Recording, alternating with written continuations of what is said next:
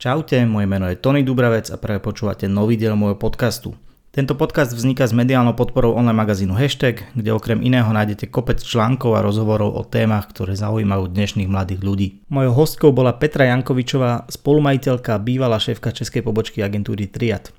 S Peťou sme sa bavili o jej 11 rokoch v Triade, o budovaní agentúry naozaj že z jej obyvačky, o lídovaní ľudí, o vychovávaní talentov, o nejakom mentoringu, ale aj o ženách v reklamnom svete, čo je aktuálne veľmi silná téma a je tam veľa vecí, ktoré sa dajú preberať, takže určite sme sa chceli povenovať aj tomu. Dotkli sme sa aj sociálnych sietí, ich úlohy spoločnosti, pozreli sme sa na dezinformácie na sociálnych sieťach, ale aj na influencerov a influencer marketing ako taký. Dá sa povedať, že rozhovor s marketérkou nebol v podstate vôbec o marketingu a myslím si, že to je na tom práve to super. Verím, že si užijete rozhovor rovnako ako ja a prajem vám príjemné počúvanie. Venujte mi ešte pár sekúnd pred samotným rozhovorom. Chcel by som vám dať do pozornosti projekt, na ktorom mi veľmi záleží a tým je môj newsletter Digitálne novinky. Ide o pravidelné aktuality a zaujímavosti z digitálneho sveta vo veľmi jednoducho skonzumovateľnej forme, doplnené odporúčania na zaujímavé podcasty, videá, knihy, dokumenty alebo školenia.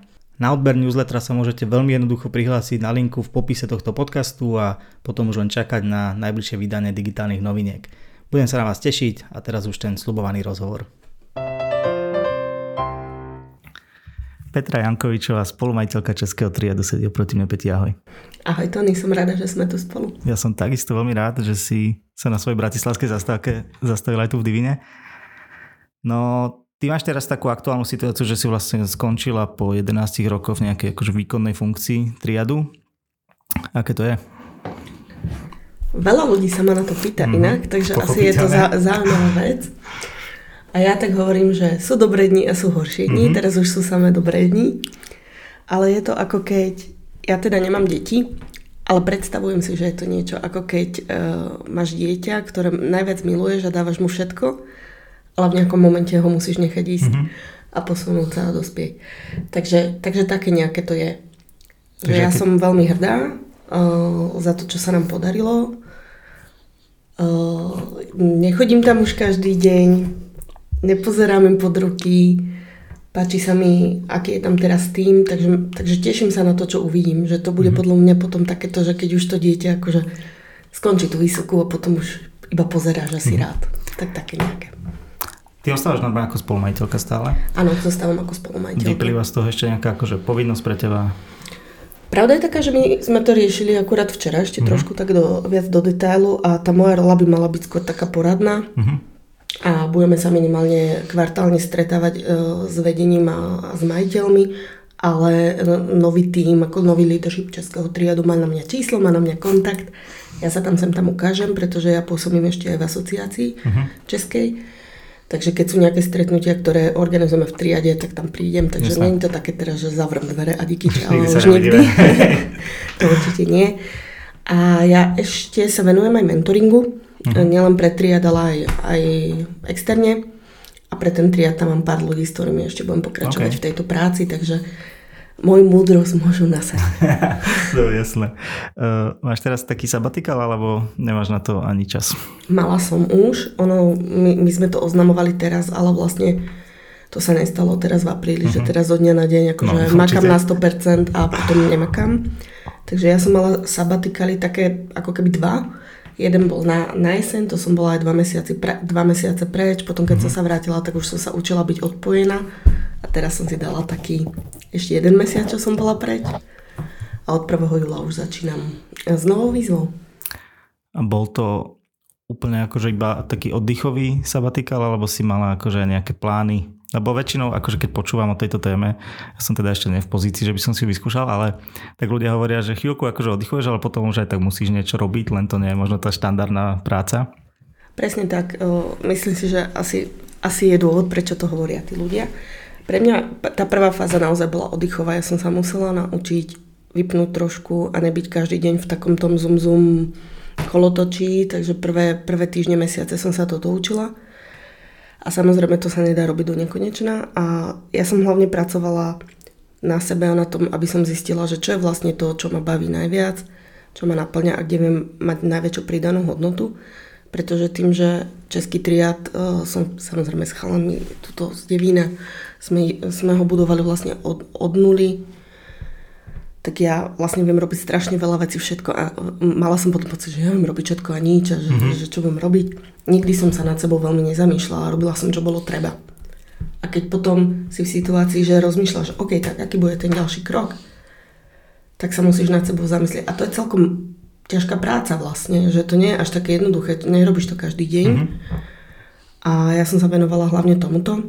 A druhú vec, čo som robila, je, že tým, že som v tej asociácii, kde riešim hlavne etické témy, etická reklama a toto a, a potom nastala vo svete situácia, ktorá nastala, kde veci ako dezinformácie a, a, a toto ako mali veľkú rolu, tak som sa venovala tomu. Čiže ja mhm. som aj reálne akože robila veci, ktoré súvisia s marketingom alebo reklamou a komunikáciou. Nebolo to čisto pre triad, ale s pomocou triadu. Uh-huh. Dobre, keď sa ešte zastavím pri tom definovaní samej seba, tak čo bol výstup? K čomu si prišla? Ja som prišla k tomu, že napriek tomu, že keď treba, tak viem uh, kúpiť toaletný papier, keď to poviem takto hlúpo. Tak čo ma najviac baví je pracovať uh, na raste a ľudí. Uh, mne strašne baví, keď vidím, že môžem niekomu pomôcť trošku vystreliť, že nájsť ten talent a, a mhm. podporiť a, a, a vidieť, jak ten človek sa posúva a potom značky. Takže ja som taký rastový človek mm-hmm. a, a zistila som, že to sú tie dve veci, ktoré potrebujem aj preto, aby mi dávalo moja činnosť zmysel. Mm-hmm. Ako spoznáš v tom človeku, že toto je niekto, kde by som mohla rozvíjať ten jeho talent? To je strašne ťažká otázka. Teraz si ma za, za, zaskočil trošičku. Takže ja spoznám to, že či ten človek uh, má potenciál. Ja si myslím, že každý človek má potenciál, mm. ale čo si zároveň myslím je, že musí chcieť. A musí, musí uh, byť vidieť nejaký progres. Že na tých najlepších ľuďoch, napríklad v triade, ktorí k nám prišli častokrát aj neskúsení alebo z inej oblasti, tak keď som videla, že chcú a keď sa im trošku povenujem a vidím ten progres s každým jedným ďalším nejakým krokom alebo projektom alebo rozhovorom, tak vtedy sa oplatí trošku ešte pridať mm-hmm. na, tej, na tej energii, lebo ten raz potom je exponenciálny, že nie je to len také, že trošinku sa zlepšuje, ale väčšinou stačí trošku viac podporiť a, a ten človek ti vystrelí. Čo znamená to, že musí človek chcieť a hlavne ako keby v kontexte agentúry, lebo hovorí sa o tom, že proste dlho sa tam robí do večera a, na, a cez víkendy a podobne. Je toto prejav toho, že človek chce, že mu to nevadí? Podľa mňa to je len prejav tomu, toho, že, že ho to baví a že ho to ako neotravuje a že ho to nevyčerpáva nejak extrémne. Ja zase si nemyslím, že pracovať dlho, veľa, veľa, veľa a veľa trpieť rovná sa, že si dobrý a chceš. Mm.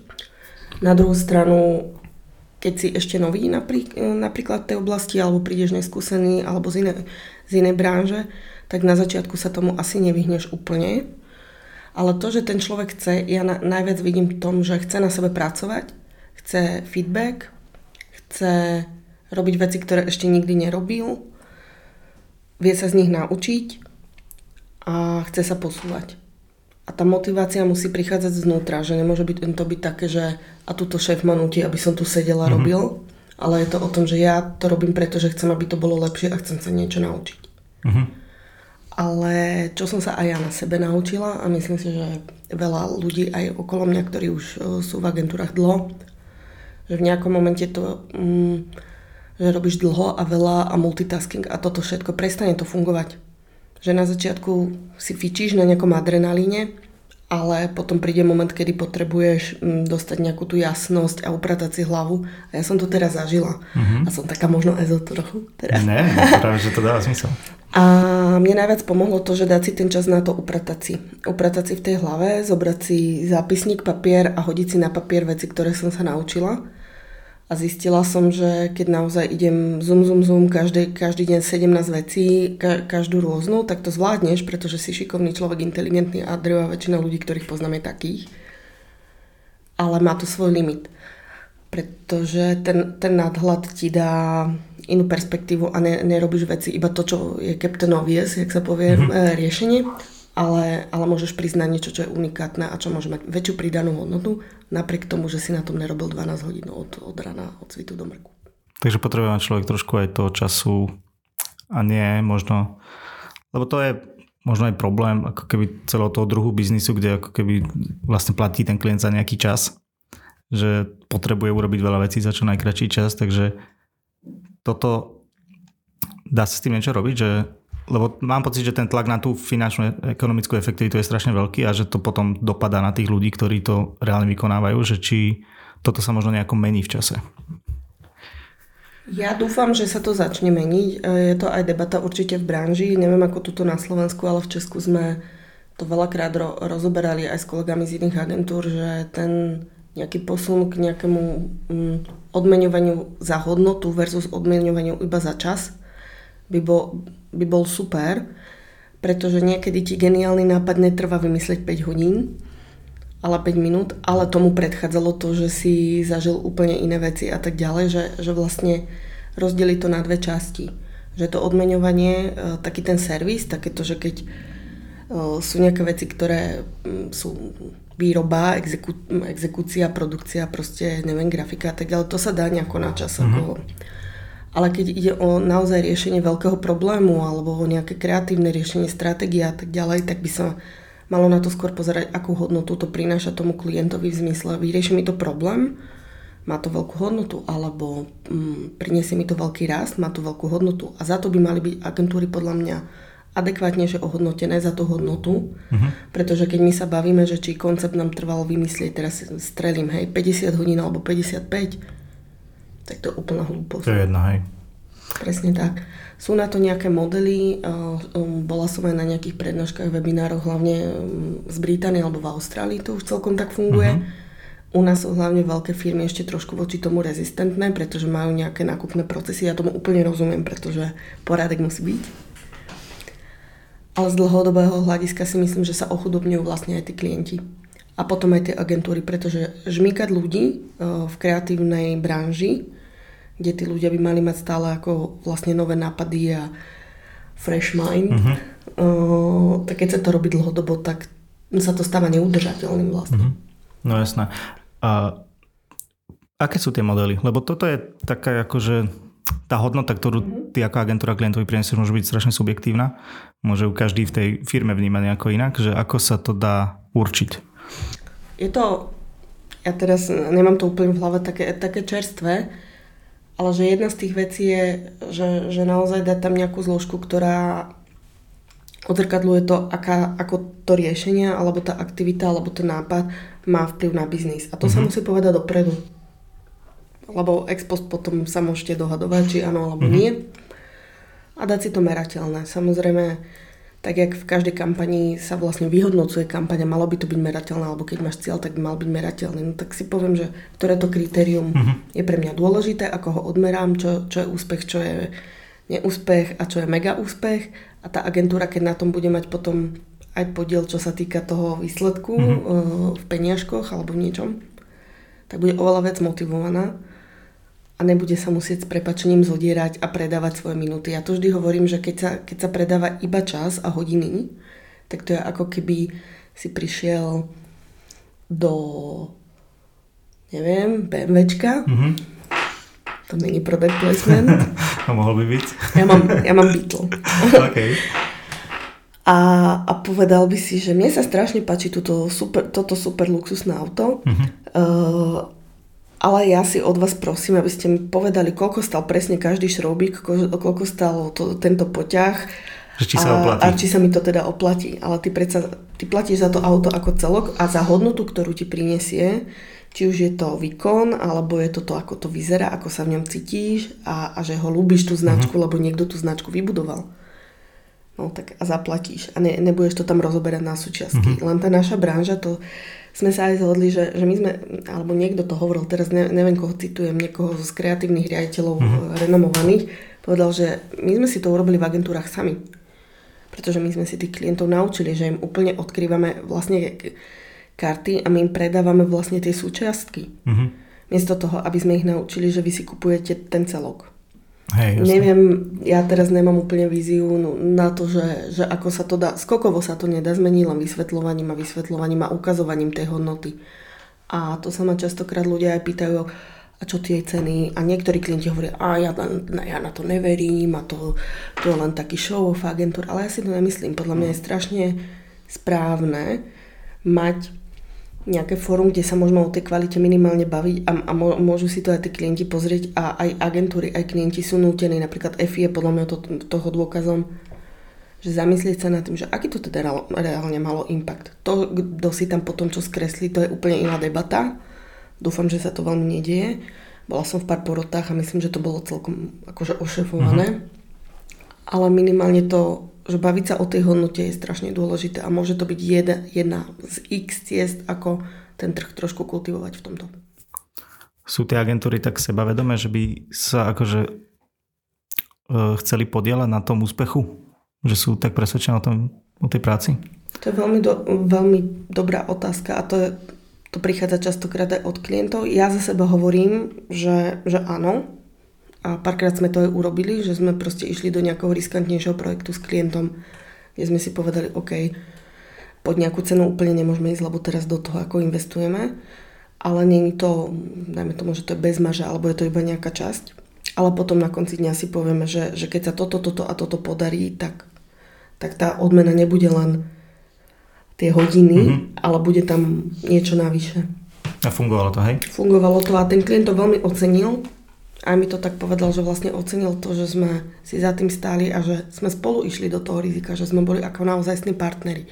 Lebo na druhej strane, keď my ako agentúry robíme takú vec, že tak nám tu, zaplať každú tú súčiastku, tak my sa vlastne tým staviame z role toho parťaka, s ktorým ideme s klientom do nejakého rizika, pokiaľ je to nejaký inovatívny projekt alebo je to niečo, čo ešte tá firma nerobila, alebo mm-hmm. nikto nikdy nerobil, to ja vždy hovorím, že rada robím také veci, tak, e, tak potom aj tá spolupráca lepšie funguje, lebo je to väčšia dôvera, sme v tom spolu, sme partneri, spolu môžeme získať, spolu môžeme stratiť a je to vlastne fér.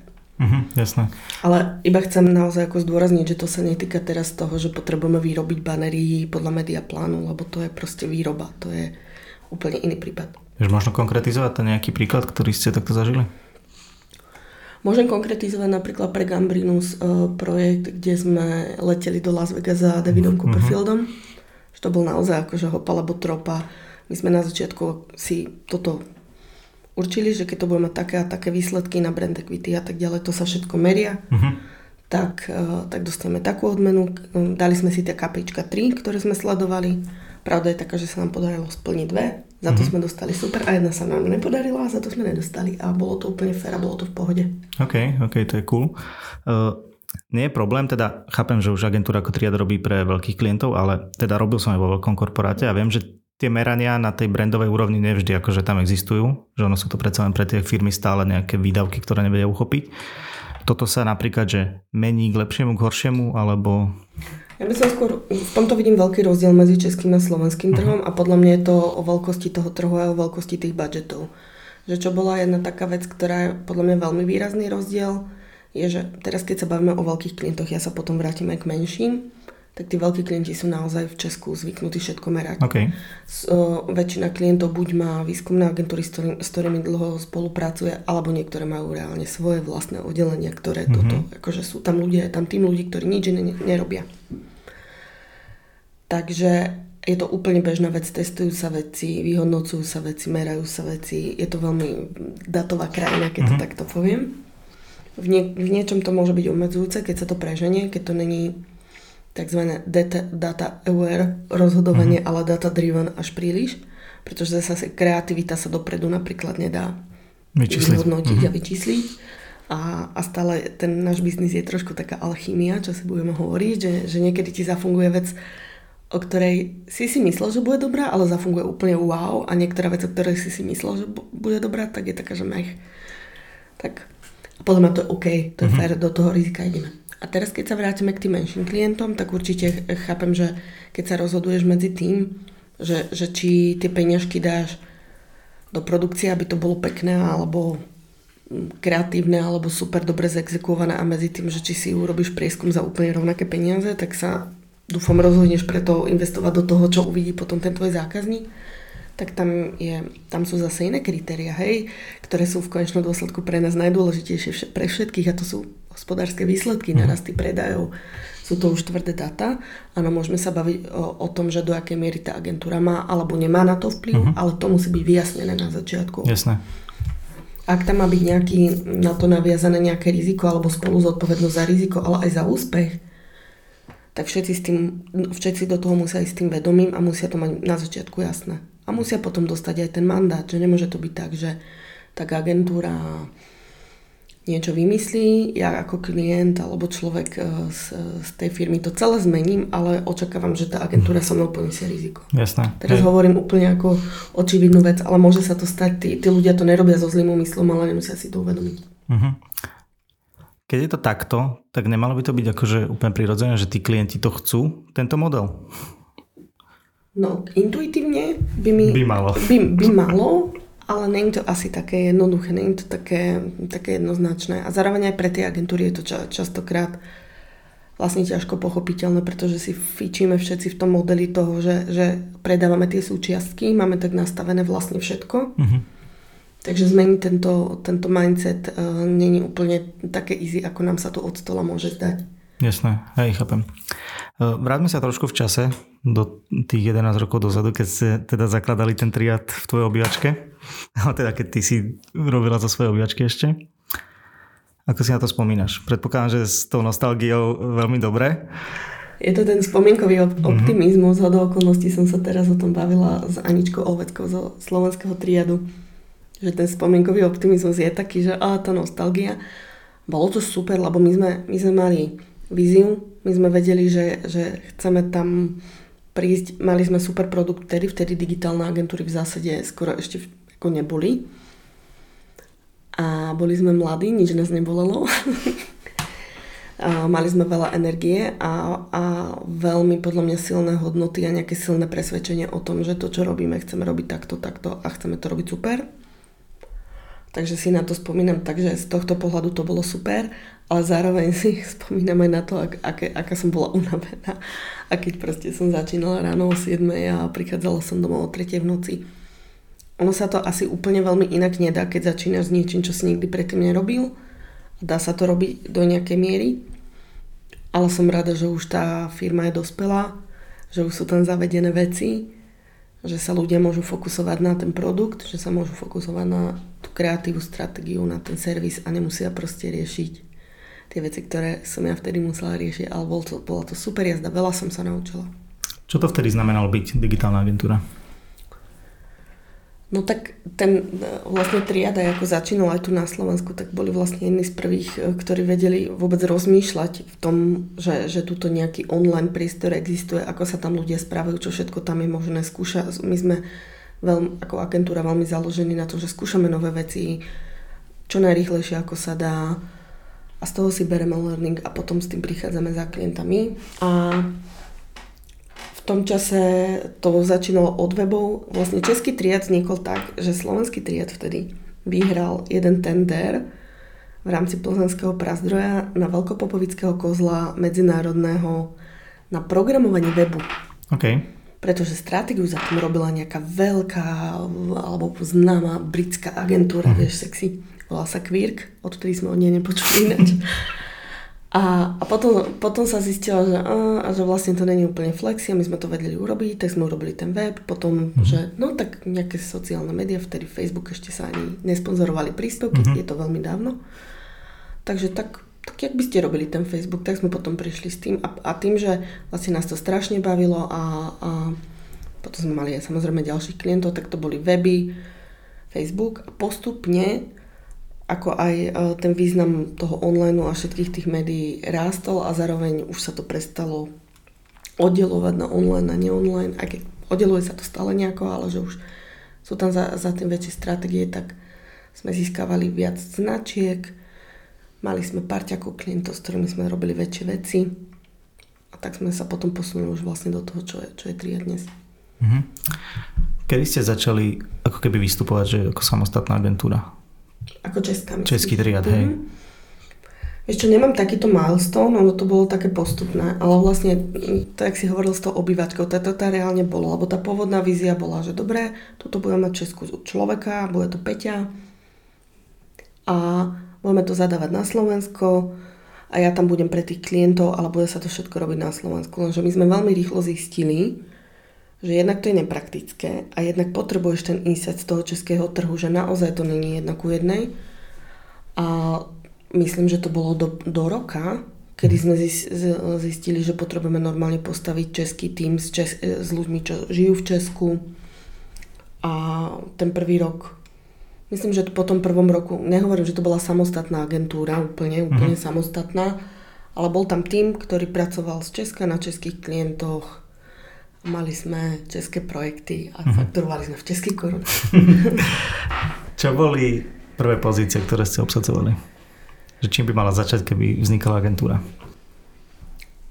My sme, ono to bolo tak historicky dané, ale prví ľudia, ktorí so mnou sedeli v kancelárii, boli z okolností programátori. Ale okay. to, to, to, ne, to teda nie no, je odporúčanie. To bolo preto, lebo títo chalani, to boli Slováci z Košíc, ktorí ale študovali v Prahe mm. A pracovali už pre slovenský tria, tak sme si sadli spolu. Prvá, úplne prvá bola samozrejme copywriter, pretože ja neviem po česky písať. Mm-hmm a bolo to pre česk, aj pre český trh, takže, takže prvé bolo copywriter, úplne hneď v závese samozrejme grafik a account. Takže táto, táto trojka. Tá, je. Táto trojka. A potom relatívne rýchlo, to je príbeh nášho Adama Špinu, ktorý je, teraz vedie stratégiu v Českom triade.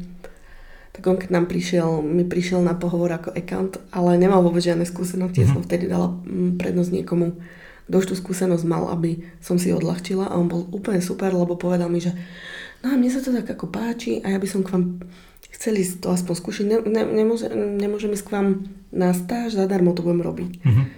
No a bol vlastne u nás na stáži na social media a ja potom bola nejaká služobná cesta s týmto kozlom práve za do okolností na Ukrajinu vtedy ešte. Aha. Ja som mal nejaký zdravotný problém a nemohla som lietať a on vedel dobre po anglicky. Mm-hmm. Tak som poslala s tým klientom do, na Ukrajinu. Dneska by som to už neurobila, chápeš, ale vlastne. A ukázalo sa, že je veľmi šikovný a on potom na, na to naskočil a asi po mesiaci dvoch, tak už vlastne bol u nás full time a Takže veľmi rýchlo to. rástol, veľmi to zvládol. A to je možno aj odpoveď na tú otázku, ktorú si sa pýtal na začiatku. On sa toho nezlakol, uh-huh. išiel do toho. Pamätám si, to som sa dozvedela až potom, že niekedy prespával v kancelárii, lebo sa mu ani neoplatilo chodiť domov ale on sa ponoril do toho, ako funguje ten social a učil sa to za pochodu a vlastne e, v tom čase bol jeden vlastne z prvých, ktorí v tom ma, ma, mali nejaký noho. A my sme mali ešte tú výhodu, že sme mali vlastne reálnych klientov alebo reálneho klienta, ktorý to chcel skúšať a mali sme nejaké casey, ktorý, na ktorých sme potom mohli ukazovať, že ako to funguje. Mhm, jasné. Kedy si mal, začal mať pocit, že ten tým už je tak, v takej veľkosti, že musíš sa preklopiť akože fakt, že do pozície nejaké manažerky? Bolo to vlastne asi relatívne skoro, pretože uh-huh. my tým, že sme začínali na tom trhu, kde sme nemali nejaké väzby, mali sme nejakých klientov, tak ja som musela robiť aj rozvoj biznisu a tak ďalej.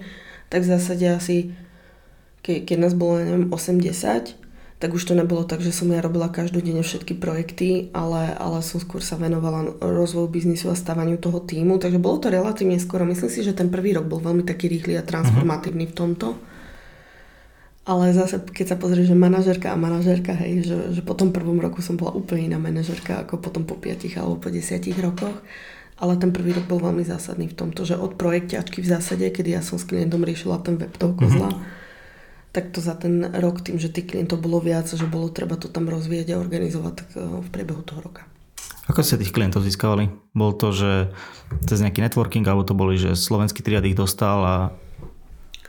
Toto sa sem tam stalo s tým slovenským triadom, ale v zásade to bolo na odporúčanie. Uh-huh. Že ne, nášho druhého klienta sme napríklad dostali tak, že jeden kolega tuto zo slovenského triadu študoval s chalaniskom, a ten sa dostal do nejakej firmy a potrebovali tam niečo urobiť a tak sa ozval a okay. ja som tam išla a oni, že je, tá, tá baba vyzerá dôveryhodne, tak poďme niečo urobiť. Okay. A potom sa to podarilo, oni nás odporúčali niekomu ďalšiemu, uh-huh. tí ľudia sa posunuli do iných firiem, potom prišli nejaké pozvanky do tendrov. Ja som predtým bola v PR, som robila vlastne iného publiku, uh-huh. takže trošku som mala aj pojem o tom, ako, ako to funguje, takže um, trošku nejaké self-promo aby sa o nás vedelo, ale v zásade to bolo word of mouth úplne. Self-promo je zaujímavá téma, lebo ty mám pocit, že u nás je voči tomu taký, akože sa to tak demonizuje. Mám pocit, že v Čechách je oveľa viac ľudí, ktorí sa tomu akože, ktorí sa toho neboja. Tak, viem. Prečo, sa to dem- prečo máš pocit, že sa to demonizuje? Že to je neskromné? Mm, hej, a hlavne mám pocit, ak sa bavíme že o marketingu a tej branži, takže je tam taký, taký, taký názor, že proste že máš sa venovať tej práci a nie tomu self-promu. Že ako keby ľudia to berú, že že to nejaký akože bullshitting a podobne. Že. Takže kde si ty v, tomto, v tejto diskusii? Ja tým, že som na tom českom trhu, kde, ktorý nie je taký jednoznačný, možno aj čo sa týka trhu agentúr, úplne úprimne, že neexistujú nejaké agentúry, roka, rebríčky a takéto veci, ktoré vlastne v končnom dôsledku pomáhajú uh, aj klientom sa zorientovať a ten trh je tam veľmi fragmentovaný a, za, a zároveň je tam veľká škala toho, ako môže vyzerať agentúra. Sú tam veľké agentúrne sieťové domy, ako WPP, kde sedí niekoľko agentúr od medialiek cez proste komunikačné mm. PR, neviem čo a neviem koľko teraz ľudí tam chodí v jeden deň, ale je to proste normálne veľká, veľká firma. Potom stredné, ako my napríklad, e, okolo 50 ľudí a potom sú úplne malinké a je tam ešte veľmi populárna vec a to sú freelancery, že naozaj ale kvalitní freelanceri, konzultanti, pracujú aj pre naozaj veľké značky, veľké mhm. firmy, čo myslím, že na Slovensku nie je až tak často vidno. Tak keď si nerobíš vlastný marketing a nekomunikuješ sa a nerobíš si self-promo, tak e, ten klient o tebe, o tebe nemá ako vedieť a je to vlastne veľmi, veľmi dôležitá súčasť integrálna tvojho jobu a hlavne ako lídra alebo manažera, mm-hmm. ako vlastníka značky tej agentúry. A môj názor ešte je, je taký, že tak keď neviem spropagovať seba, tak ako môžem vedieť spropagovať klienta? Keď neviem svoju značku vybudovať, ako môžem to radiť niekomu inému. Samozrejme, vždycky dostane klient prednosť. Myslím si, že by sme sa tu všetci zasmieli, keby sme tu sedeli z viacerých agentúr, že najkrajší príklad sú agentúrne weby. Že ja viem, že, že my, my, než sme zmeni, my sme jednu verziu mali, že už to bolo fakt, že neviem, 8 rokov, totálne obstarožná hruza Mali sme v šuflíku asi 4 grafické návrhy, ktoré sme vždy niekde zaparkovali, lebo na to nebola kapacita, lebo bol vlastne vždycky bola priorita klientské projekty. Teraz nechcem dávať noho von, ale čo, sa, čo, sme, čo som teraz skrekla, vlastne aj čo sa týka self-prom, alebo mení teraz triad uh, vizuálnu identitu, možno si to všimnete na nejakých okay. kanáloch. Tak my sme to zadali von a zadali sme to bývalému nášmu kolegovi, nášmu bývalému kreatívnemu riaditeľovi z Českého triadu Eugenovi Kordovi, ktorý je dizajner, arťák, pozná triad, robí značky, mm-hmm. vie to super robiť, super je, kúpte si ho. Aj keď sa stiahuje teraz do Berlína, možno bude drahý, ale super. Není to platená spolupráca a on nám s tým pomohol a bolo to veľmi dobré rozhodnutie, lebo sa to dotiahlo v naozaj dobrom čase, mm-hmm. veľmi kvalitne a myslím si, že to dôležité je. OK, OK. Bola taká diskusia nedávno, to prebehlo, že asi sa o tom aj vie, že proste nie je úplne akože vďačná alebo akože pozitívna situácia na trhu s ľuďmi, akože hlavne s nejakým mladým talentom a podobne. Ako je to v Čechách? Alebo že aké sú tie rozdiely u nás, čo vnímaš možno zo slovenského triadu a u vás? Za do okolností sme sa o tom naozaj bavili dnes. Myslím si, že tá situácia je podobná. V zmysle, že takisto nie sú tieto pozície, ako tieto pozície nie sú v Česku. Tá konkurencia prírodzene v Prahe napríklad je ešte väčšia, pretože tých agentúr je tam viac. Mm-hmm. A tí ľudia majú veľa možností, e, zároveň veľa aj korporátnych hubov napríklad je, je v Prahe aj také, že pre, pre celú Európu a tak, takže tých príležitostí je tam veľa, ale nemyslím si, že, že, to má, že na Slovensku je to jednoduchšie. Uh, takže je, je to stále o tom, že musíme aj my ako branža podľa mňa vedieť, čo tým ľuďom ponúkame, čo od nich chceme, čo im ponúkame, nemyslím teraz len finančne, ale aj, že aký typ ľudí tam vlastne chceme.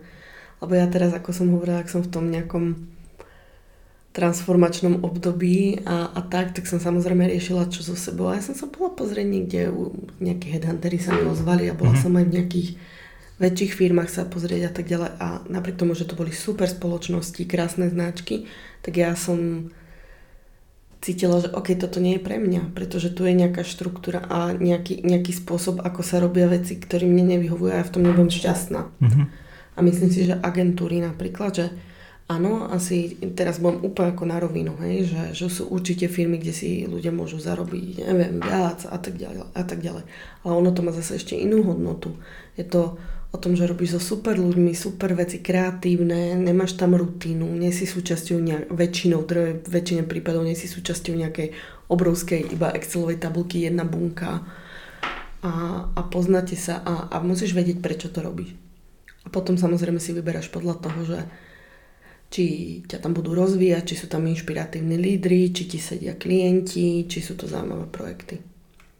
A o tom podľa mňa treba hovoriť, keď si sa pýtal na to self-promo, tak myslím si, že my ako agentúry a branža sa nemôžeme tváriť, že, ne, že budeme o sebe nehovoriť, a, ale zároveň budeme dúfať, že ľudia k nám budú chcieť chodiť pracovať a klienti pre, e, si nás budú chcieť najímať. Čo to je za blbosť? Úplne súhlasím a mám pro, pocit, že v tom agentúrnom self je to tak, že ukazujeme iba prácu, aby sme oslovili klientov a nikto nemyslí na to, že potrebujeme osloviť ľudí a a presne potom sa deje toto, že tí ľudia tam ani nechcú a podľa mňa ani nevedia, že prečo by tam mali pracovať. Že je to... My sme ináč v Česku riešili tento problém, normálne sa to pomenovalo aj v asociácii, že je to problém, musíme začať uh, pracovať ako branža, tu teraz nejde o self-promo jednotlivých agentúr, ako branža na tom, aby tí mladí ľudia vôbec zvážovali, že pôjdu pracovať do, do agentúry. Prebehla jedna super vec napríklad, ktorá je tradičná v asociácii, ale tento rok sa to trošku tak refreshlo a volá sa to je to na kafe, lebo asociácia komunikačných agentúr je aká na kafe, haha, to si. A prebehlo to tak, že v jeden deň v apríli a vlastne zapojené agentúry mali také niečo, ako deň otvorených dverí, ale bolo to proste v jeden deň, komunikovalo sa to naraz. Uh-huh a dopredu bolo jasné, ktoré agentúry v tom sú a každá tá agentúra pripravila pre tých návštevníkov nejaký program, nejaký workshop, niečo mm-hmm. proste sa tam dialo. A potom sa všetci, ktorí sa zapojili, uh, stretli v Rigrových sadoch v Prahe. Uh, tam sú také beer gardens. Mm-hmm.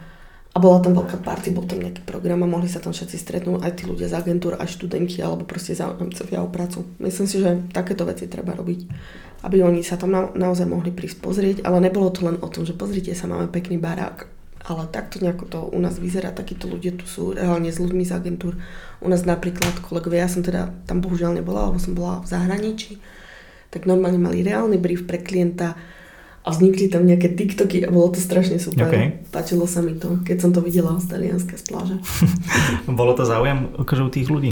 Áno, bolo to bolo to celkom ako veľký záujem, že ja teraz nechcem streliť číslo, lebo si to nepamätám, ale boli tam desiatky ľudí v tých agentúrach dokopy okay. a, a dokopy to bolo stovky a tá party bola celkom ako veľká. Mm-hmm. Takže myslím si, že, že na to, uh, že, že to robili vlastne všetky agentúry dokopy, že to nebolo také, že, že tuto ja to robím iba pre seba. A to sa mi ináč na tom páčilo. Mm-hmm. Že, že, sa dokáza, že sme sa dokázali všetci spojiť a povedať si, je to náš spoločný problém, keď v tomto pôjdeme proti sebe, si nepomôžeme. My potrebujeme v prvom rade, aby sme ako branža boli atraktívni a potom už sa budeme rozlišovať v tom, čo komu ponúkame a kto chce akú agentúru. Uh-huh. Ale ako branža, keď nebudeme zaujímaví, tak to bude smutný príbeh. Okrem tohto, ako keby tej komunikácie toho, že čo tá agentúra vôbec je, tak čo myslíš, že kde robia chybu? Lebo evidentne akože niečo je zle, keď tí uh-huh. ľudia nechodia a vieme, že nechodia, vieme to ja som za, za tie roky ešte nevidel pozíciu, ktorá by sa akože v tej hlavne tej digitálnej, že by sa obsadzovala ľahko. Takže... A tak ja si myslím, že to je všeobecne a to vidíme u klientov, že to nie je úplne iba o agentúrach, že proste tá situácia je taká, že šikovných ľudí je málo, hlavne digitálne pozície, pretože sú to relatívne nové, že tých ľudí ako ne, nebolo vychovaných ako 100 tisíce za 10 ročia, pretože stále sa to mení.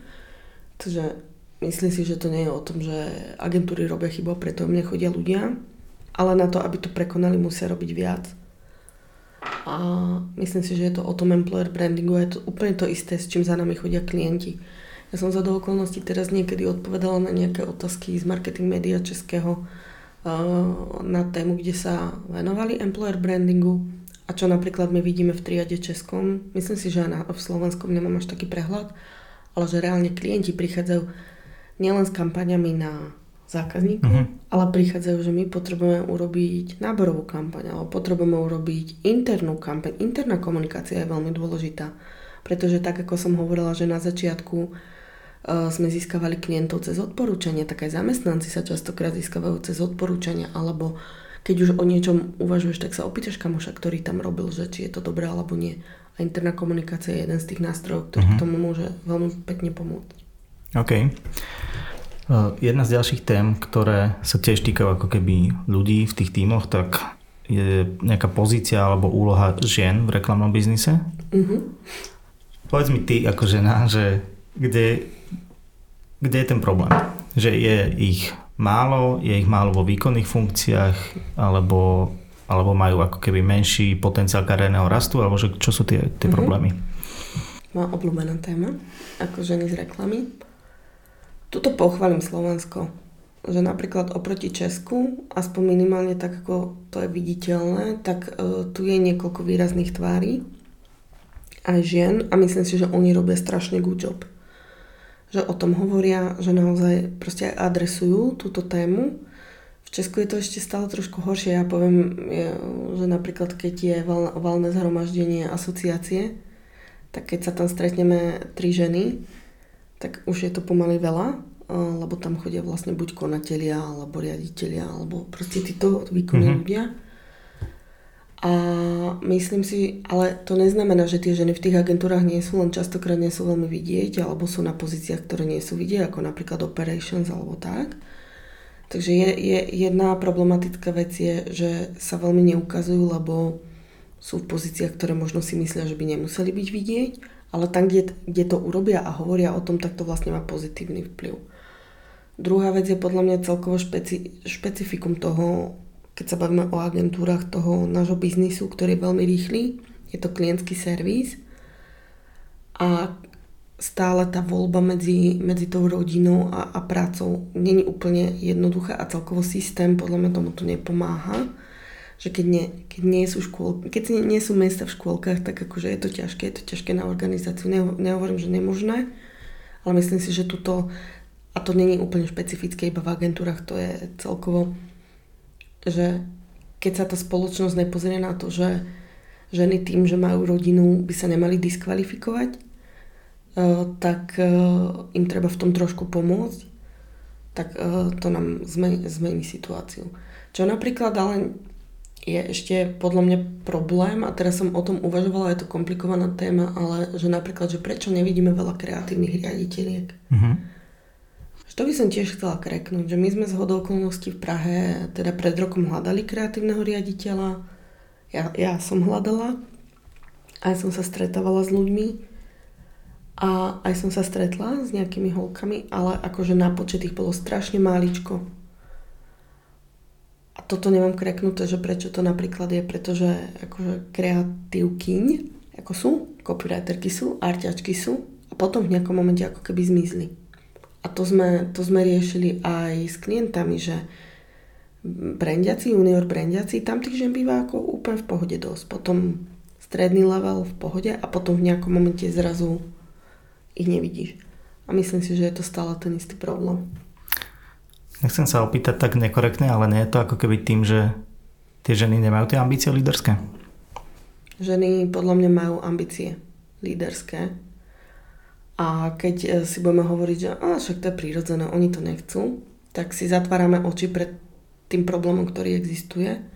A to je to, že keď máš voľbu medzi rodinou a kariérou, mm-hmm a chceš tú rodinu, tak je tvoja voľba jasná, ale ty by si to nemala musieť voliť, ak mi rozumieš. Uh-huh. Že to by nemalo byť binárne, to by nemalo byť buď alebo a malo by, mal by systém, teraz to je taká ako hustá debata, ale že mali by sme pomôcť tomu, aby to nestalo iba na tej žene a aby ona si nemusela zvoliť či bude doma, doma s deťmi, ano. s dieťaťom alebo pracovať. Presne tak, že napríklad v Česku, ja neviem úplne presne ako to je na Slovensku, ale v Česku sa celkom rieši to, že je strašne dlhá vlastne um, rodičovská, čož není problém pre ľudí, ktorí to tak chcú, je to úplne super, hej?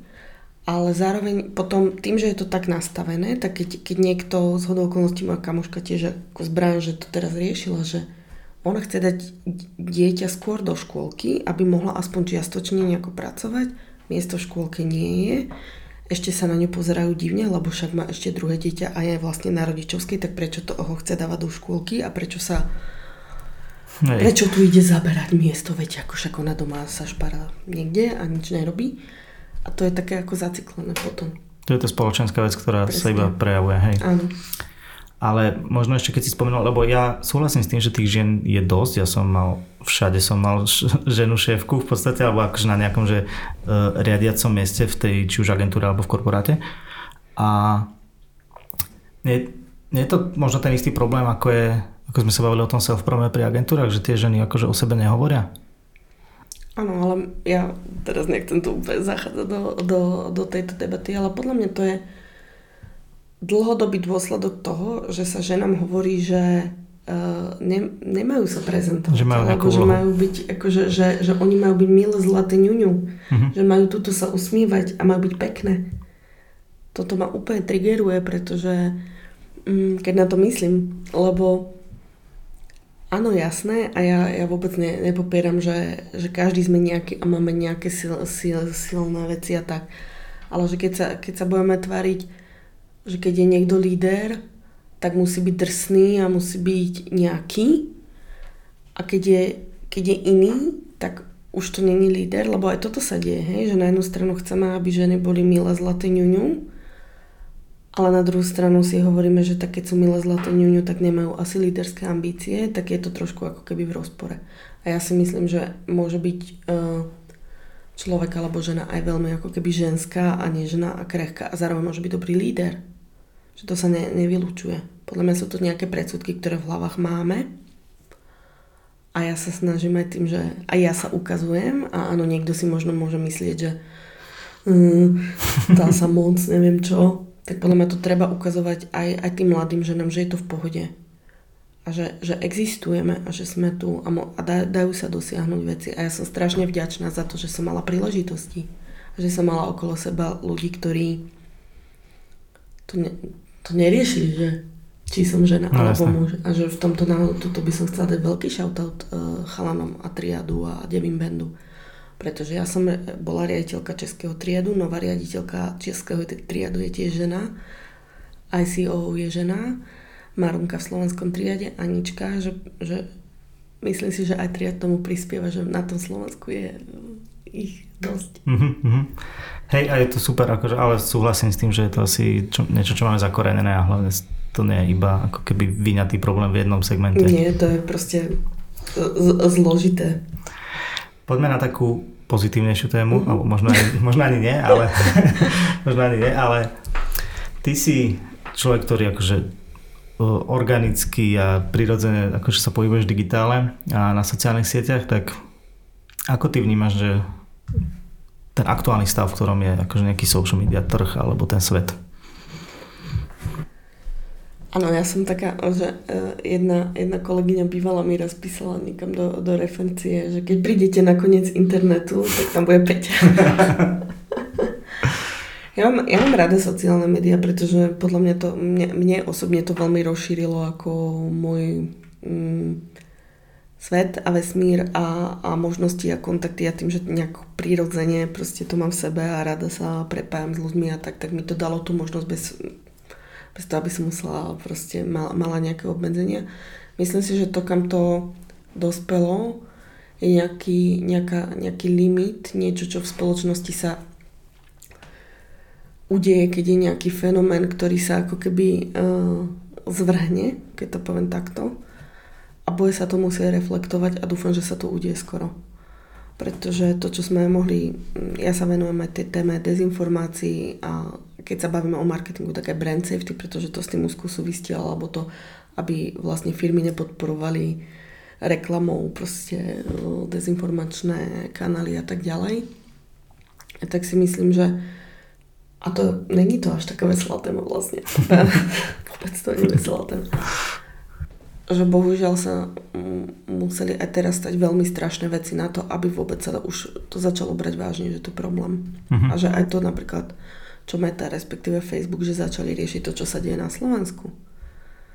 Že, že už predtým nemôžu zatvárať oči, že už keď im to americký kongres hovorí, že hej bacha, toto je ako problém, že už to ohrozuje vlastne, keď, keď si to povieme do dôsledku, už to oslo, ohrozuje usporiadanie a mier vo svete, akokoľvek silne to znie, tak keď sa s tým niečo nestane, tak to bude ako problém a myslím si, že hlavne e, tí giganti musia s tým začať niečo robiť kvôli tomu, že keď sa teraz na to pozrieme úplne racionálne a biznisovo, tak keď si rozrváte svet, tak z čoho budú mať ten biznis? Z čoho budú mať ten zisk? Tak však to dáva aj biznisový zmysel, aby to začali riešiť. Moja otázka je taká, že to je to samozrejme riadené šírenie dezinformácií, nejaké trolie farmy a nejaká hybridná vojna. Sú toto veci, ktoré sú nejakým spôsobom dokazateľné? Že nie je toto problém, že je to stále, že sme o tom presvedčení, ale nemáme to nejako, nikto nebol za to nejako potrestaný, súdený a podobne?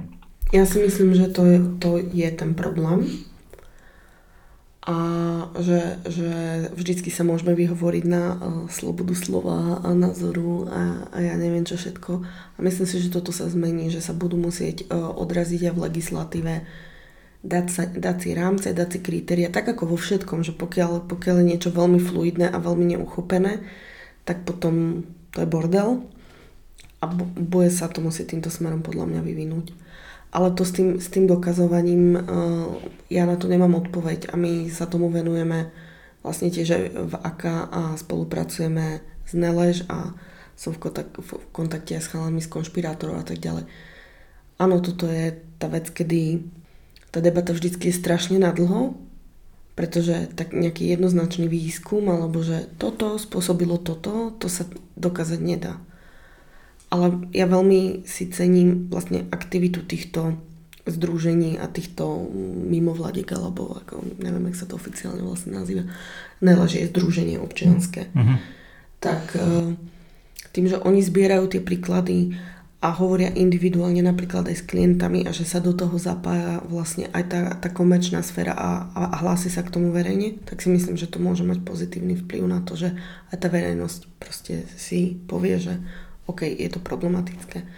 My sme vlastne po tom, čo vypukla vojna na Ukrajine, tak som bola pozvaná do programu na českej, v Českej televízii uh-huh. Sama doma. Neviem, či to rezonuje na Slovensku, ale to je taký, je to ináč podľa mňa strašne super program, veľmi to majú ako vymakané, čo sa týka obsahu. A tá cieľová skupina je naozaj mm, taká tá široká verejnosť. Že sú to ľudia, ktorí sú, je, býva to ako te, okolo obeda. Uh-huh. A tam nám vlastne tá moderátorka o, hovorila aj behind the scenes, že, že je to téma, ktorú oni teraz budú ako častejšie o tom hovoriť, pretože tí ľudia vôbec o tom nevedia, oni majú samozrejme na to nejaké dáta. A myslím si, že aj práve médiá majú v tomto veľkú zodpovednosť, že keď začnú hovoriť o tom, že to je problém, tak tí ľudia konečne to pochopia, pretože keď sú to len nejaké prestrelky niekde na, na Facebookoch, tak sú tam emócie a tak, mm. ale že, sta, že, že vráti trošku aj tým tradičným médiám nejakú ako mm, relevanciu v tom, že oni povedia, čo je a není morálne správne, si myslím, že bude treba vrátiť. Dá sa to, keď jeden z tých hlavných problémov je podľa mňa tá nedôvera voči médiám? Ja, ja dúfam, že sa to dá, ale je to... Mm, neviem, či sa to dá. to je, to, to teraz je veľ, veľmi už, ako ideme, ideme do filozofických vecí. Ja som strašne optimistický človek, mm-hmm. hej. A ja si myslím, že keď sa niečo chce, tak sa to dá. A ja si myslím, že sú médiá v našom časopriestore, tuto v Česku a na Slovensku, ktorí v tomto sa snažia robiť good job. A ja preto aj podporujem nezávislú žurnalistiku, pretože si myslím, že, že v momente, keď tie médiá nebudú až toľko závislé od počtu klikov, keď to poviem takto, mm-hmm. tak aj oni budú môcť uh, byť uh, dôslednejší v tom, aby, aby robili veci, ktoré sú správne versus veci, ktoré im pomôžu prežiť. Mm-hmm. Uh, reaguje na toto nejaká akože česká legislatíva? Že dezinformácie na sociálnych sieťach, všeobecne sociálne siete, lebo napríklad mám pocit, že na Slovensku je to strašne zastaralé, čo sa mhm. legislatívy týka. Priznám sa, že v tomto teraz nemám úplne aktuálne informácie. Viem, že, exi- že existuje v Česku teraz aj v rámci vlastne vlády nejaký splnomocnenec vlády. Teraz ne, toto uh-huh. není úplne akože moja do, do hĺbky v tom nie som. Ja sa skôr zaoberám tým, aby sme komunikovali na vonok, že to no, je problém a, a potom do tej branže, aby naša branža nepodporovala toto. Ale viem, že je tam nejaký človek, ktorý vyslovene má na starosti boj proti dezinformáciám a predpokladám, že sa tam rieši aj legislat- okay. legislatívny rámec na toto. A ešte, ešte som sa chcela vrátiť k tomu, čo som povedala predtým, že nedôvere médií. Tak v tomto je pre mňa taký pozitívny príklad Česká televíze. Že ja teraz nemám dáta po ruke, ale, ale Česká televízia má veľ, veľmi veľkú dôveru v českej verejnosti. A mhm. samozrejme, že sa na ňu nadáva a ja neviem čo všetko. Ale videla som nejaký výskum, kde, kde naozaj toto je to médium verejnoprávne, ktoré plní tú verejnoprávnu funkciu. Uh-huh. Naozaj, že nie sú závislí iba od tej reklamy. A oni, uh, myslím si, že robia v tomto veľmi, veľmi good job. OK, OK. Ty sa venuješ, alebo vy ste aj ako aká riešili, myslím, že tú iniciatívu, že férový influencer. Mm. V čom spočívala a čo má byť akože výsledkom toho, alebo možno už aj sa nejaké výsledky prejavili?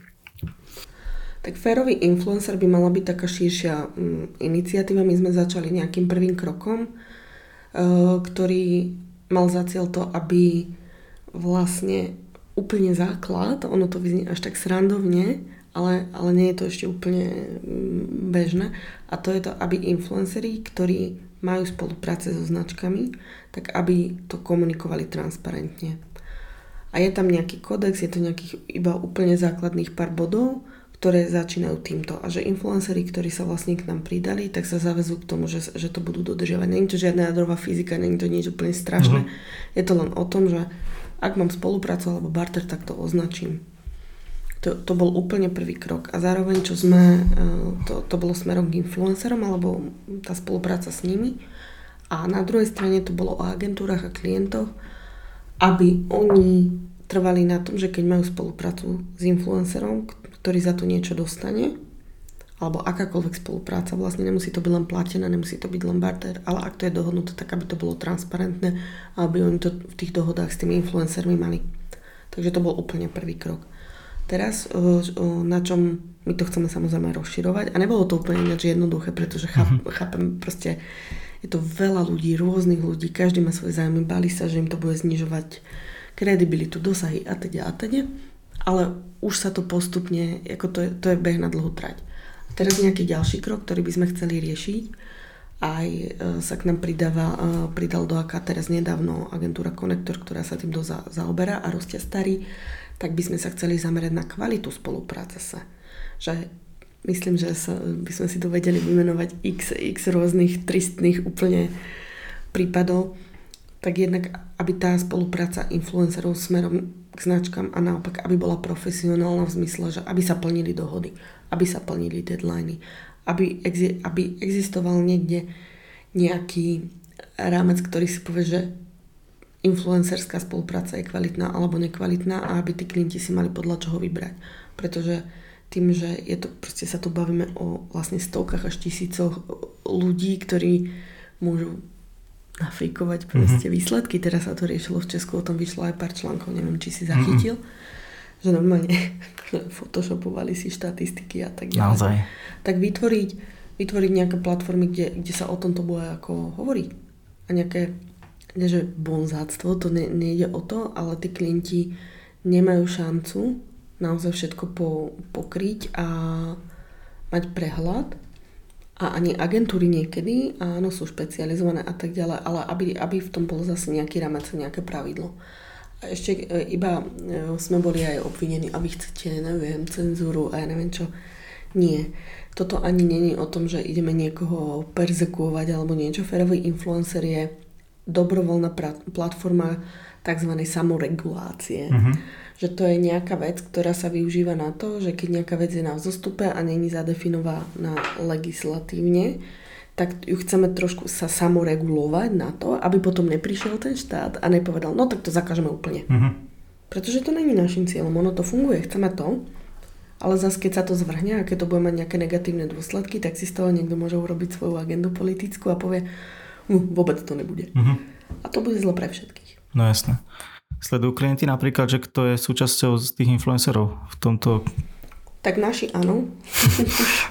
Musia? Pretože, pre, no, tak musia. Tak my, my no.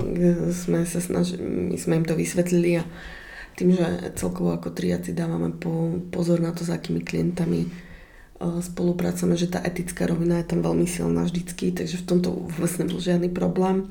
A je to podľa mňa aj zodpovednosť nás ako branža agentúrnej tých klientov v tomto vzdelávať, pretože oni majú strašne veľa vlastne rôznych vecí, na ktorých by mali mať svoju pozornosť o, a, a z týchto etických napríklad a brand safety a influencery a hento toto a ešte toto by mali riešiť a sustainability a udržateľnosť a ja neviem čo.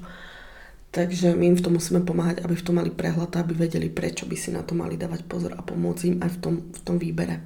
A odporúčať im iba kvalitných. Hej, chápem. To teraz vyznelo úplne. No. uh, je napríklad neoznačovanie reklamy najväčší problém influencer marketingu? Neoznačovanie reklamy určite není najväčší problém. To, to som povedala ako jeden z tých bodov. Potom napríklad sme to mali, že, že propagácia, neviem, nejakých pozitívnych vplyvov alkoholu a tieto, proste tieto etické veci, ktoré v reklame tradičnej už dávno zadefinované no, v, kodexoch, v kodexoch sú a nikoho by nám asi nenapadlo hovoriť, že tu si daj túto nechcem povedať vodku, ale tu si daj tento nápoj uh, s alkoholom a budeš najviac sexy, zdravý a krásny a narastú ti úžasné vlasy a svaly. Nikoho by to nenapadlo mm-hmm. dať do telky, tak prečo je OK to dávať do, do spolupráci s influencermi? Ale to, to označovanie tej reklamy je skôr len ako prvý krok v tom, aby sa začalo aj na túto formu vlastne komunikácie pozerať ako na niečo, čo by malo mať nejaké pravidla a byť nejako profesionálne. Mm-hmm. A napríklad to neoznačovanie, my, my sme, alebo označovanie versus neoznačovanie, tak na to bol výskum, z ktorého sme vychádzali, že vlastne mladí ľudia, ktorí sú digital natives, tak oni, oni to nevedia, nevedia rozlíšiť. Oni, mm. oni nevedeli si povedať, že toto je reklama, není.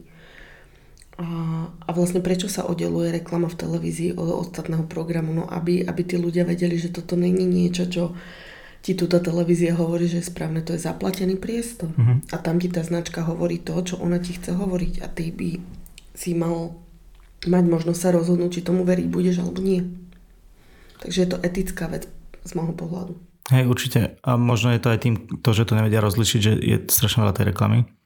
A vlastne všetci influenceri, tej podstata ich bytia sú tie odporúčania, ktoré ťažko povedať, ktoré je, ktoré je akože prirodzené a ktoré je zaplatené. Čo je potom ako keby mám pocit, že pre tých influencerov problém, že musia ako keby si vybudovať ten kredit, aby mohli povedať, že aj keď som dostal zaplatené, tak som to s čistým svedomím, akože ja naozaj som to zvážil a preto to robím. A to si myslím, že je ako keby problém tých ľudí, že... Určite. Ja si myslím, že ono sa to časom vyčistí. Hej, že my sme ešte, prečo sme aj ferového influencera komunikovali aj smerom na širokú verejnosť, že aby ten tlak vlastne vychádzal aj od tých sledovateľov.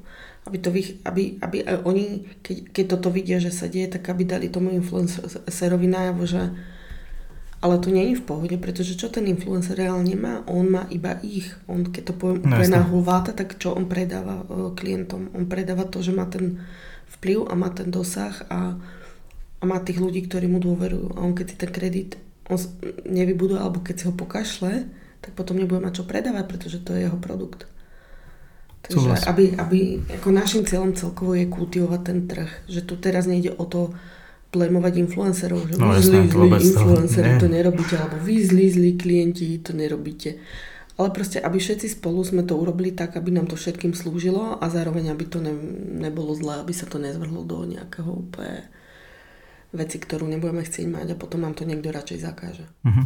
Súhlasím a určite ešte by som zdôraznil to, čo si povedal, že aj tí ľudia by mali byť náročnejší na ten obsah, ktorý konzumujú. Že tam mám pocit, že máme veľmi ako keby nevyužitú moc v rámci celého toho, že aby to fungovalo lepšie. To je ako to, keď som sem prišla, než si zapol mikrofón, to uh-huh. si, som hovorila o reštauráciách e, bra, bratislavských versus pražských, že čo bola prvá vec, ktorú keď som prišla do Prahy a som si všimla veľký rozdiel, keď som šla s kolegami českými na obed, takže keď im nechutilo alebo boli nespokojní, tak oni to povedali tomu čašníkovi. Mm-hmm.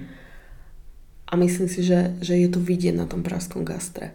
A to teraz ja nekritizujem slovenské, hej, akože je toto super, ja som úplne nadšená, som dlho v Bratislave. Ale ten rozdiel tam cítiteľný je, pretože tí ľudia sú zvyknutí ten feedback dávať. Tý, ten servis je, alebo tý, ten stav je, je zvyknutý ho prijímať a pracovať s ním.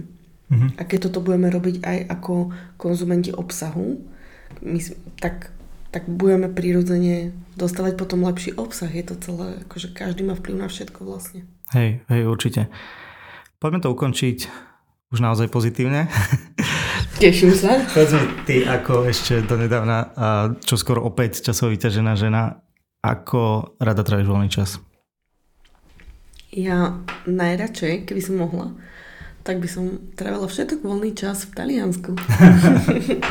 Teraz som bola 3 mesiace, za posledných 12 mesiacov v Taliansku. Mám strašne rada tú krajinu, pretože tam môže dostať všetko. Od hôr, jedla, mm-hmm. vody, mora a tak ďalej. Ale to samozrejme, možno by sa mi to zunovalo, takže okrem cestovania v Taliansku, tak ja veľmi rada trávim voľný čas v lese s obsom. Mm-hmm že to sú také akože neúplne sexy veci, hej? No práve, ja mám práve, že pocit, že les je teraz, že to je najlepší relax. Teda. No ja som, ja, ja si robím vždy srandu, že my sme kúpili dom nášmu psovi, pretože som si zobrala psa z útulku mm-hmm. a sme si povedali, že no, v, tom, v pražskom byte to nebude ideálne, tak sme mu kúpili dom, ale sme, sme veľmi šťastní. Takže, takže takto. A potom ešte teraz som konečne znovu začala čítať, keď mám trošku času tak veľa čítam uh, non-fiction som začala. Uh-huh. Ja som vždy, teraz by, zmenila som totiž názor, aj to je dôležité povedať, aj, aj to je súčasťou vývoja ľudí, že ja som si vždy hovorila, že a, mňa tie non-fiction a tie business knihy, že to ma až tak nebaví, že radšej si prečítam román, toho sa tiež niečo naučím. Teraz som zmenila názor a mám nejaké obľúbené. Tak ho, povedz, odporuč. Hovorím to teraz všade, takže už som taká srandovná, ale že e, pre mňa jedna super kniha, ktorú som teraz čítala je The Switch, mm-hmm. a, ktorá je o, o tom, ako robiť zmeny, keď sú zmeny ťažké a tá kniha sa mi páči kvôli tomu, že je tam veľmi veľa príkladov z biznisu, ale aj zo spoločnosti, aj z individuálnych nejakých príkladov a je to veľmi dobrý rámec, e, ktorý mi pomohol si ako keby zafrémovať veci, ktoré som sa naučila aj v tom leadershipe, ale nevedela som ich pomenovať a teraz mám veľmi peknú metaforu o slonovi jazdcovi a jej spoločnej ceste, takže odporúčam. OK. Nejaké ďalšie? Radikálna otvorenosť určite. Mm-hmm. To je taká podľa mňa Biblia trošku pre, pre ľudí, ktorí vedú ľudí, lebo veľmi veľa debat, ktoré máme aj s inými lídrami, aj, aj v rámci skupiny, ale aj mimo je, feedback, ako si dávať feedback, ako prijímať feedback, ako vytvoriť kultúru otvoreného feedbacku. A uh, dokonca aj riaditeľe, napríklad agentúru v Česku, ktorí to robia trikrát dlhšie ako ja, uh-huh. tak hovoria, no my si dávame každý rok, proste každý rok sa venujeme tomu, jak si dávať feedback, lebo to je to najťažšie. A tá kniha je veľmi dobrý framework podľa mňa na to. Uh-huh. Je, je tam veľmi aj veľa dobrých príkladov. Takže to by som určite odporúčala všetkým ľuďom, ktorí pracujú s nejakými ľuďmi.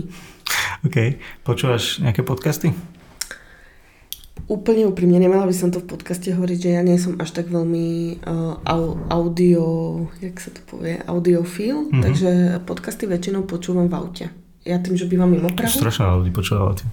Tak, tak, tak, ale teraz som veľa nechodila do, do Prahy, tak, takže má, mám pár obľúbených. Tento, v ktorom som je veľmi dobrý. Ďakujem. Mám to platená spolupráca. Potom mám strašne rada uh, podcast uh, Dinka N. Uh-huh. Na to, aby som zistila, čo sa deje, ale aj český. Českého či slovenského? Českého. Uh-huh. Českého hlavne.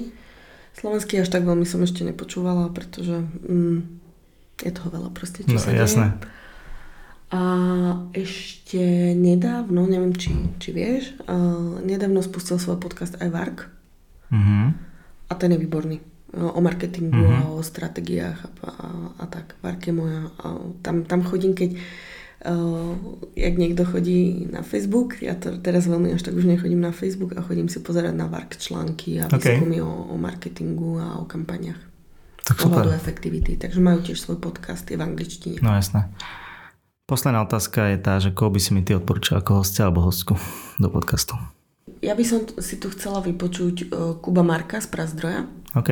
To je mm, môj bývalý klient uh-huh. a kamoš terajší nebývalý, ktorý, s ktorým sme práve robili aj tú kampaň s tým Copperfieldom uh-huh. spomínanú.